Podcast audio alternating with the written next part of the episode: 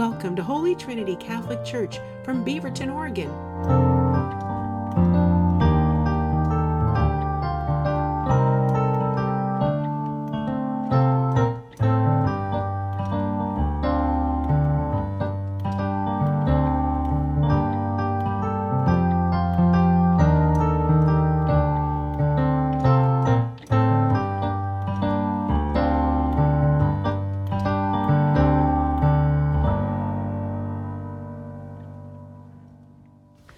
This morning, very briefly, I want to talk with you about what it means to be Eastered.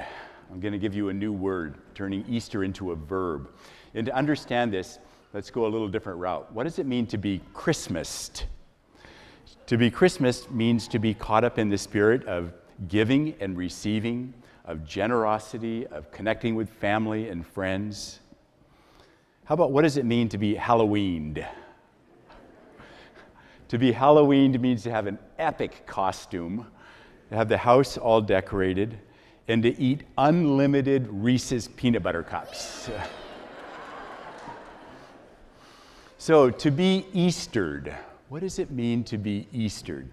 To be Eastered, most of us would think it has to do with our belief, which we have, that Jesus rose from the dead on Easter morning, which is what we're celebrating and that at some point in our future, we too will rise from the dead.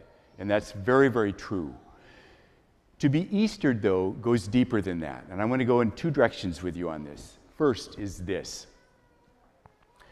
To be Eastered means that we accept and expect that our lives are going to have frustrations and setbacks and difficulties and suffering and loss, along with the rich blessings that we're given.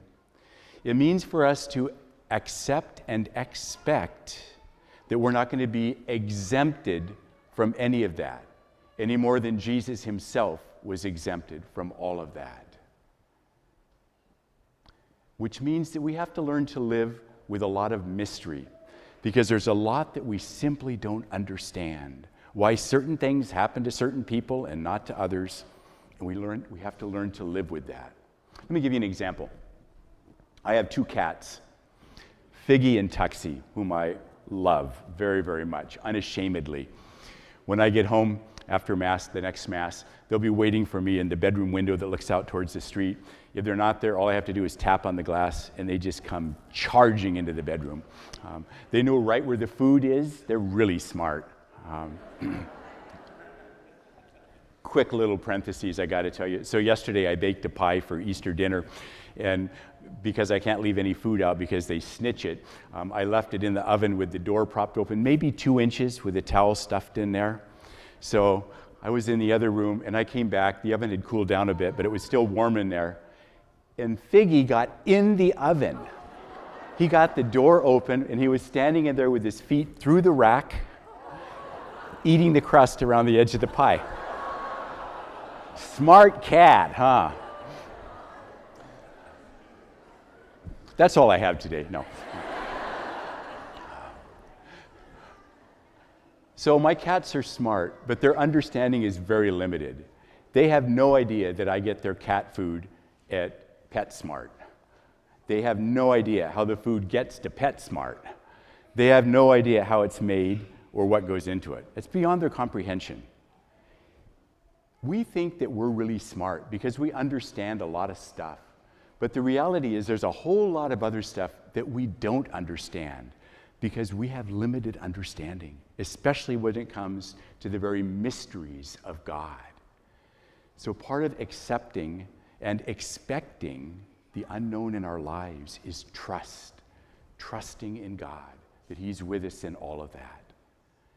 And that's my second point today that our God is present and active in the midst of all of the stuff that happens in our lives the good stuff and the bad. And because of the resurrection, it is our conviction that God's doors are never shut to us, that His mercy is never exhausted, that He always gives us another chance that He'll never, ever give up on us or on our world. That is our faith. I believe that 100%. And I'm going to give you proof of that at Mass this morning. I've got a visual here. It's not a very good visual because it's small, but it's very real.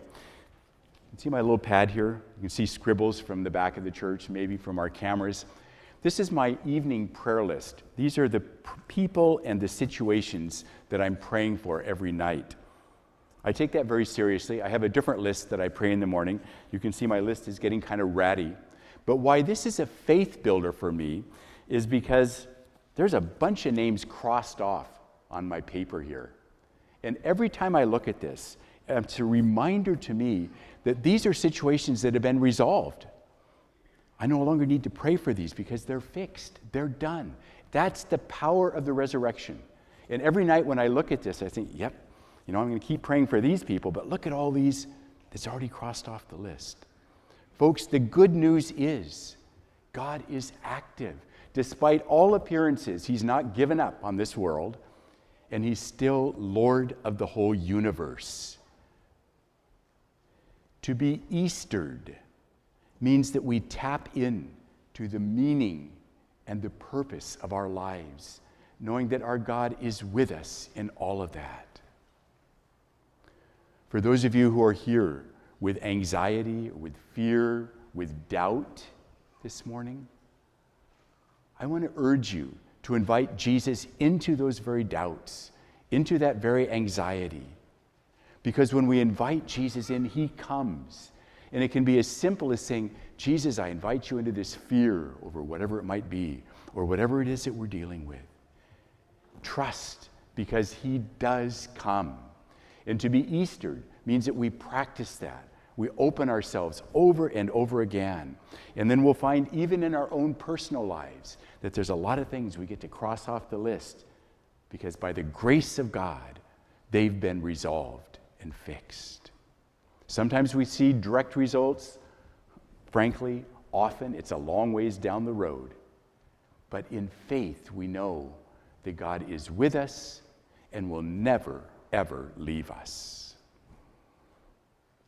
So on this Easter morning, I invite you to stand as we bring our prayers now to God.